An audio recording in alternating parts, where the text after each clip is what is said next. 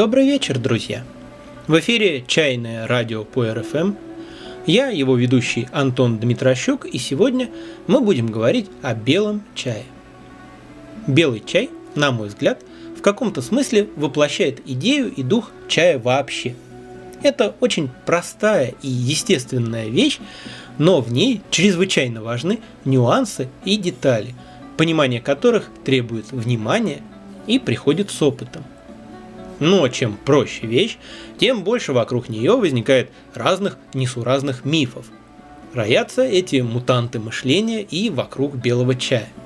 Каких только выдумок не приходилось слышать.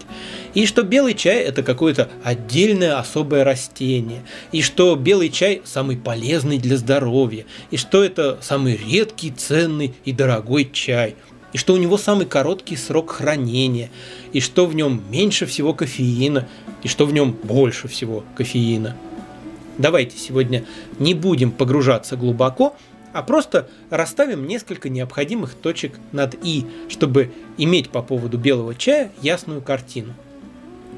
В выпуске могут быть упрощения и неточности, так что, друзья, не надо ничего принимать на веру – надо всем, что я говорю, надо размышлять и сопоставлять это с информацией из других источников. А поправки и дополнения, как всегда, приветствуются и принимаются с благодарностью. Итак, белый – это один из шести видов чая, наряду с зеленым, желтым, красным, черным и улуном, согласно технологической классификации – то есть это не какой-то отдельный вид чайного растения и даже не особый его сорт, а вариант обработки. Теоретически, с формальной точки зрения, белый чай можно сделать из любого чайного сырья. В прошлом году, например, команда проекта «Лаосский чай» делала белый чай из сырья с лаосских больших деревьев. Но на практике, как и со всеми остальными видами чая, есть сорта, которые для такой обработки подходят лучше всего. О них я скажу чуть позже. В чем же заключается обработка, которая делает белый чай белым? У белого чая самая короткая технологическая цепочка. Его просто собирают, подвяливают и сушат. В самом традиционном варианте на солнце. И все. Белый чай – это единственный вид чая, который не сминают. Это своего рода чайный гербарий. Если все так просто, если получить вкусный чай так легко, зачем же люди придумали столько разных манипуляций и процедур? Убийство зелени, сминание, ферментация, формовка. Делать им что ли нечего? А штука в том, что это вовсе не просто и нелегко. Что получится в результате сушки, зависит от множества факторов, температура, освещенность, влажность, интенсивность ветра, время и так далее. И чтобы сделать хороший белый чай, мастер должен следить за всеми этими факторами и своевременно регулировать те из них, которые можно регулировать. Например, защищать чай от солнца, когда это необходимо, перекладывая его в тень или раскидывая над ним полупроницаемую ткань. А когда необходимо, наоборот, раскрывать его – это целое искусство. И говорят, что овладевают им не за год и не за два, а в течение многих лет будущий мастер сперва участвует в производстве чая на позиции простого работника, затем долго тренируется на самом дешевом сырье, и лишь потом ему можно доверить этим процессам руководить. Это замечательный пример гунфу – мастерства, которое приходит только с огромным опытом и никак иначе. Думаю, те слушатели, которые понимают смысл разных манипуляций с чаем в процессе его производства, видят сразу несколько следствий, которые имеются у такой технологии. Ну, во-первых, раз человек по минимуму вмешивается в природу чайного листа, качество сырья тут очень важно. Есть список 10 несобираний, и относится он в первую очередь именно к белому чаю Байхао Инджень.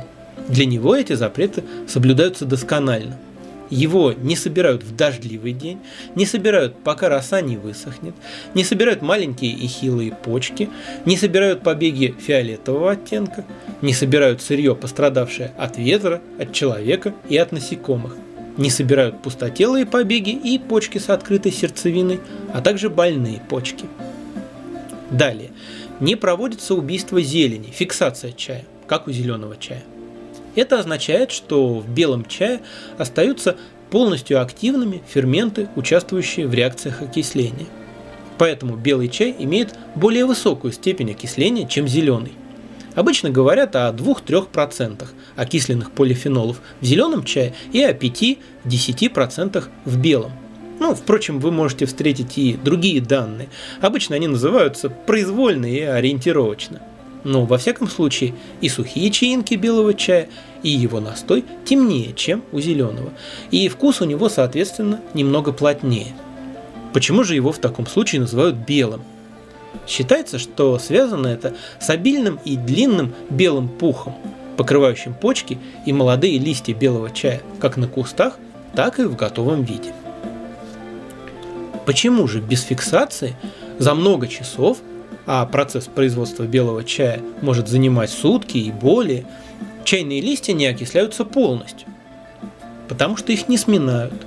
Клеточные мембраны не разрушаются, листья не пропитываются соком, и вещества чайного листа очень слабо взаимодействуют с кислородом воздуха. В этих условиях ферментация идет очень медленно и в несколько ином направлении, чем у красных чаев и у лунов – не просто образуется меньше окисленных веществ, но и спектр их немного иной, поэтому и вкус белых чаев на них не похож и довольно своеобразен. Такая спонтанная ферментация обычно неравномерна, так что баймудань и шоу-мэй выглядят очень пестро. Цвет их листьев варьирует от серебристо-зеленого до отчетливо-коричневого. Можно предположить, что благодаря отсутствию прогрева и сминания – биохимический состав белого чая наиболее близок к живому чайному листу. Отсюда и возникает миф о его особой полезности. И антиоксидантов в сухом белом чае действительно много. Но проблема в том, что экстрактивность его намного ниже по сравнению с зелеными и красными чаями. Далеко не все полезные вещества попадают из листа с неповрежденными мембранами в настой – Поэтому не все чайные люди относятся к белому чаю положительно. Например, знаменитый Цзоу Бинлян, руководитель коллектива, создавшего Шупуэр, считает, что несмятый чай и чаем-то называть не следует. В общем, готовый белый чай не блещет какой-то исключительной пользой. Он, конечно, может помочь сохранить здоровье, если пить его регулярно, часто и правильно – по легенде, чай из белых деревьев гор Тайму спасал людей от эпидемий. По современным воззрениям, белый чай силен в борьбе с саньгао тремя высотами – повышенным артериальным давлением и высоким уровнем холестерина и глюкозы в крови. И в трех противостояниях. Он противодействует вредному воздействию радиации, старению и возникновению опухолей. Но то же самое можно сказать и о любом качественном чае. При самом традиционном кустарном способе белый чай сушат на солнечном свету, без искусственного подогрева. И это тоже важный нюанс. Дело тут не в магическом действии солнечной энергии, а в бережном режиме такой сушки. В условиях современного массового производства это, конечно, неосуществимо. И при финальной сушке большую часть белого чая в наше время, конечно же, прогревают – но делается это все равно деликатно и плавно. И благодаря этому часть ферментов остается в активном состоянии, и чай оказывается способен к развитию. Точно так же и по тем же самым причинам, что и шен-пуэр. Если шен-пуэр созревает в направлении шу-пуэра, то правильно изготовленные белые чаи в сторону красных чаев. Год от года в них все больше сперва золотистых, а затем и коричневых оттенков, все темнее и гуще настой. У 20-летних белых чаев он почти совершенно черный, непрозрачный, темнее, чем у шупуэр. И, как и у шенов, с возрастом на выдержанные белые чаи заметно растут цены. Даже совершенно не относящийся к элитным, изысканным чаям шоу Мэй, если ему 10 лет – может продаваться в российской рознице по несколько тысяч рублей за 100 граммов. Насколько оправдана эта цена, каждый покупатель решает самостоятельно. Факт, что выдержанных белых чаев намного меньше, чем свежих, и они ценятся выше уже только из-за редкости. Верно и то, что по-настоящему интересен не просто старый белый чай, а старый – хороший белый чай. А хороший белый чай и в юном возрасте и интересен, и недешев. Важно еще, что это за сорт белого чая. Байхао Инджень серебряные иглы с белым ворсом делаются практически исключительно из почек.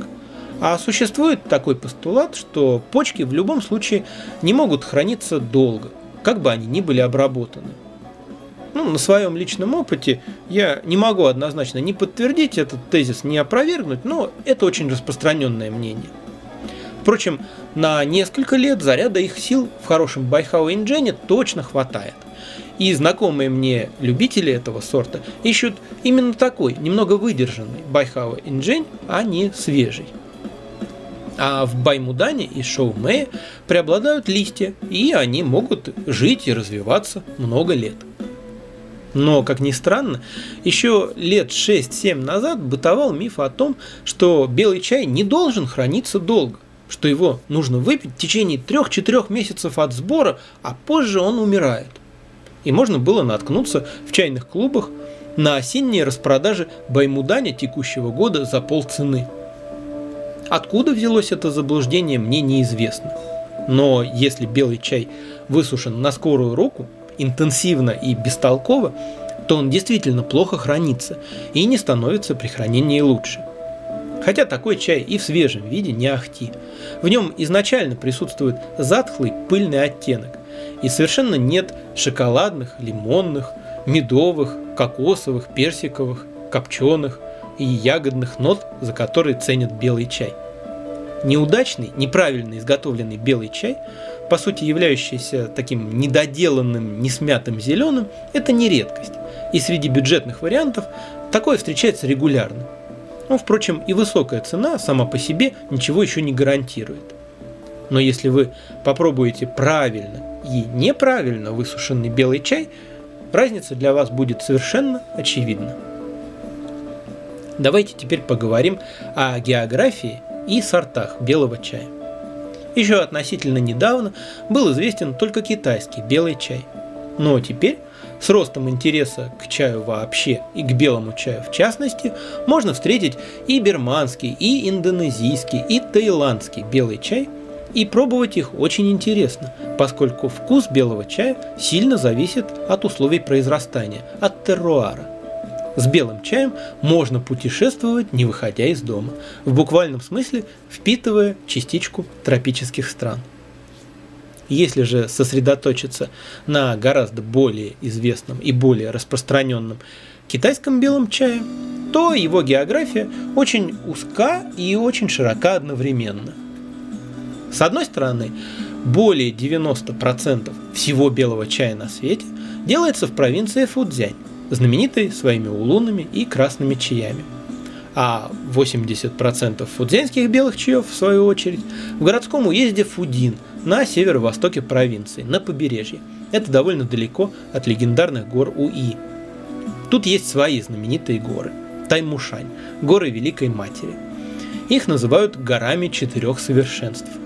Пики опасные, камни чудесные, пещеры укромные, туманы призрачные. Много лесов, облаков и тумана, плодородная почва, ландшафт и климат тут как нельзя лучше подходят для чаеводства. И неудивительно, что фудинские горы Тайму упоминались еще в чайном каноне Луюя, причем именно как горы белого чая. Сложно представить себе, что в эпоху Тан делали такой же белый чай, как сейчас. Очевидно, речь идет о внешнем виде почек и листьев, покрытых белым ворсом. Хотя, если задуматься, наверняка сбор и высушивание исторически предшествовали всем тем сложным последовательностям операций, которые необходимы для производства других видов чая. Очевидно, в те времена, когда только были обнаружены лекарственные свойства чая, заготавливали его так же, как другие лекарственные растения, собирали и сушили. Так что с некоторой долей условности можно сказать, что именно белый чай самый древний. А вот точно установить, когда же стали делать белые чаи в нынешнем понимании этих слов, довольно затруднительно. Байхао Инджень, самый знаменитый и дорогой сорт, впервые упоминается в исторических документах в конце XVIII века. Но, с другой стороны, В китайских источниках иногда говорится о том, что белый чай был экспортным продуктом с самого начала эпохи Цин, то есть с середины 17 века на целых 150 лет раньше. Сортов белого чая немного, разобраться в них очень легко. Единственная сложность состоит тут в том, что названия ботанических сортов чайных кустов и названия сортов готового чая тут совершенно не совпадают – с улунами, например, обычно проще. Куст – тигуанин, чай – тигуанин. Хотя и там немало исключений. А вот с белыми чаями все не так. Есть два ботанических сорта белого чая, довольно похожих друг на друга. Дабай – большой белый, и Дахао – большие ворсинки. И почти весь белый чай делается из сырья этих двух сортов. А каких-то других трудно даже найти упоминания. Иногда говорят, например, что есть еще сяобай, малый белый, и что белый чай делают также из сырья сорта шуйсянь.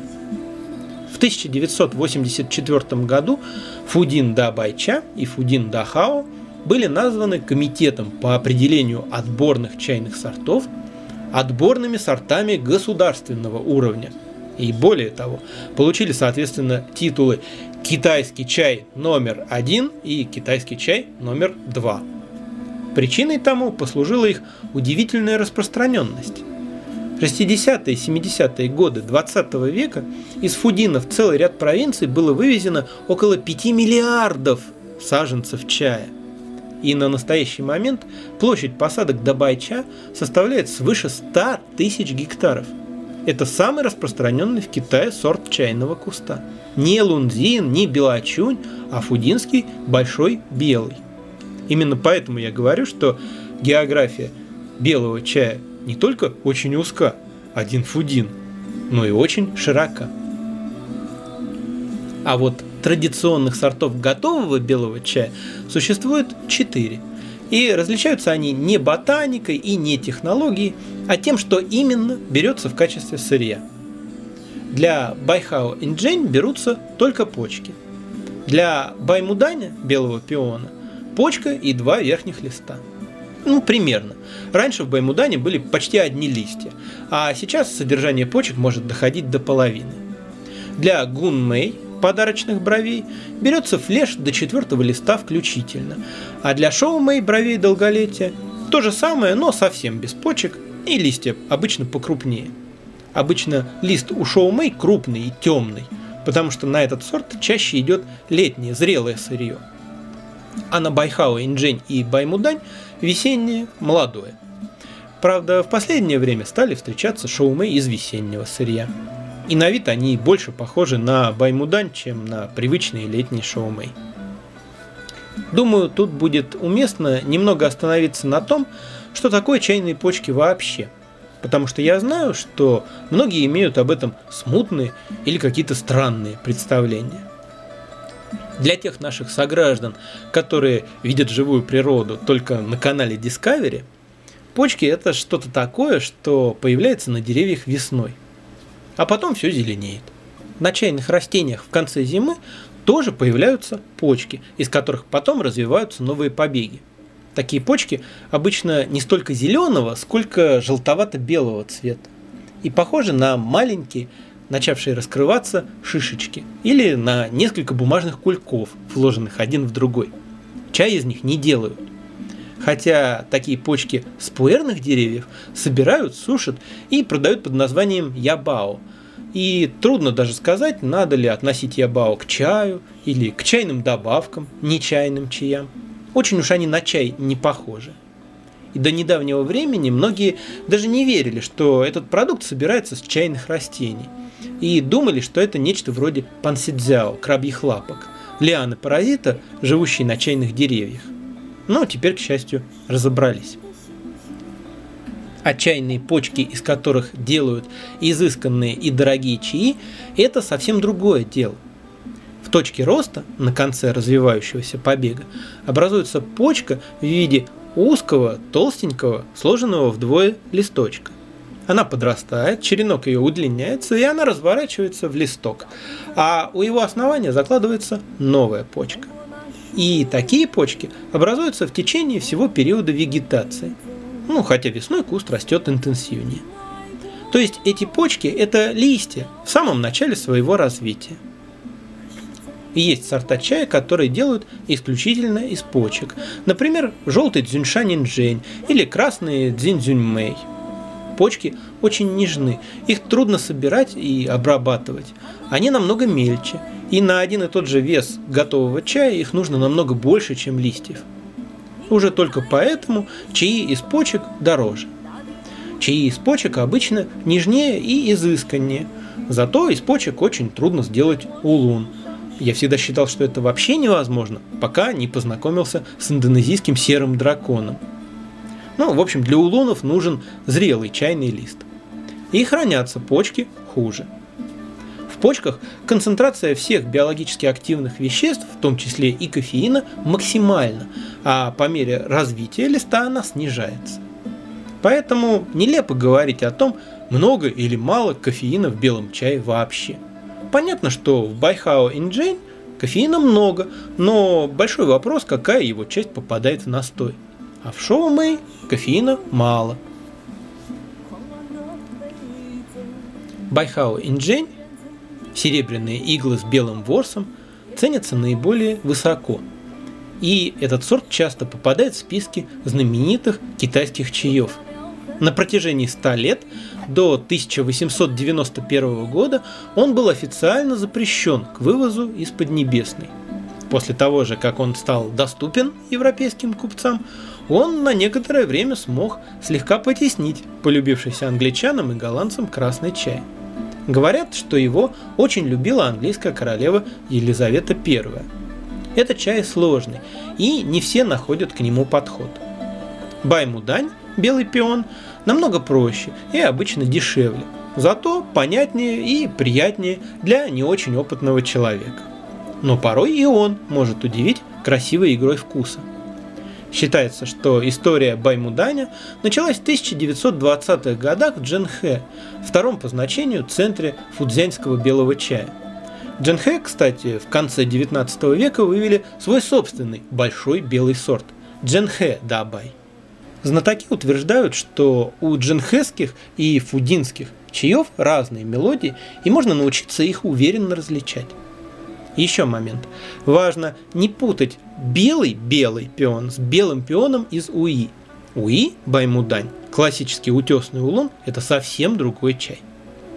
Баймудань и шоумей бывают не только рассыпными, но и прессованными. И иногда такие прессованные в форме блинов белые чаи продают под названием белый пуэр, что, конечно же, неправильно, поскольку это не пуэр ни с точки зрения ботаники, ни с точки зрения технологии, ни с точки зрения географии. Но про приключения словосочетания «белый пуэр» я вам как-нибудь в другой раз расскажу подробнее. Что существует помимо этих классических сортов? Ну, во-первых, сейчас иногда можно встретить так называемый сингун и байча – Белый чай по новой технологии. Это так и переводится. Чем именно заключается эта новая технология, я, к сожалению, не знаю. Могу сказать лишь, что и по внешнему виду, и по вкусу сингун и байча, который я пробовал, намного ближе к красным чаям, чем привычные белые. Чайное дно вообще совершенно коричневое, как у полностью ферментированного чая. Во-вторых, встречаются нефудзянские белые чаи – в основном юннаньские и гуаньсийские. И чем дальше, тем их больше. Иногда их называют так же, как и футянские сорта, а иногда по ботаническому названию – дабайча. Презирать их только из-за нестандартного происхождения не стоит, надо пробовать. Хотя лично мне пока по-настоящему достойные не попадались. В-третьих, есть такая вещь, как юэгуанбай – белизна лунного света – Относительно новый, необычный чай, очень пестро выглядящий. У каждого листа одна сторона серебристо-белая, а другая угольно-черная. Делать его стали впервые, как говорят, в окрестностях Дзинмая в провинции Юннань. Говорили даже, что это какой-то особенный сорт чайного растения с двухцветными, как у серебристого тополя, листьями. Ну, оказалось, однако, что такой эффект достигается с помощью остроумного технического приема. При сушке над листьями пропускают поток воздуха, и верхние и нижние стороны листьев оказываются в разных температурных условиях. По технологии это белый чай, его не сминают. А вот что служит сырьем для него, мне лично до конца не ясно. Некоторые утверждают, что сырье собирается с пуэрных деревьев, и поэтому Юй Гуанбай также продают под названием белый пуэр, а другие яростно это отрицают. У него довольно специфический запоминающийся аромат. Разок попробовать точно стоит. Пару слов об обращении с белым чаем. Есть устоявшийся стереотип, что белый чай, как и зеленый, любит фарфоровые гайвани и, в отличие от пуэров и улунов, не любит глиняные чайники. Так ли это, я советую вам проверить самостоятельно. Есть устоявшийся стереотип, что чем нежнее чай, тем прохладнее должна быть вода и короче время экспозиции. Но в отношении Байхао и Дженя прекрасно работает противоположный совет – греть почку – если залить его горячей водой на минуту, слить настой, а потом заваривать в обычном режиме, то он раскроется гораздо лучше, будет вкуснее и ароматнее и даст больше заварок, чем при деликатном обращении. А еще Байхао Инджень очень хорошо варить на открытом огне. Уф, такая простая тема. А, опять так много не успел рассказать. Но на сегодня хватит. Сегодня в студии самой домашней чайной «Сова и панда» звучит современный китайский фолк-рок, избранные композиции группы Лэн Ку Сяньцзин, она же Cold Fairyland – «Холодная страна фей».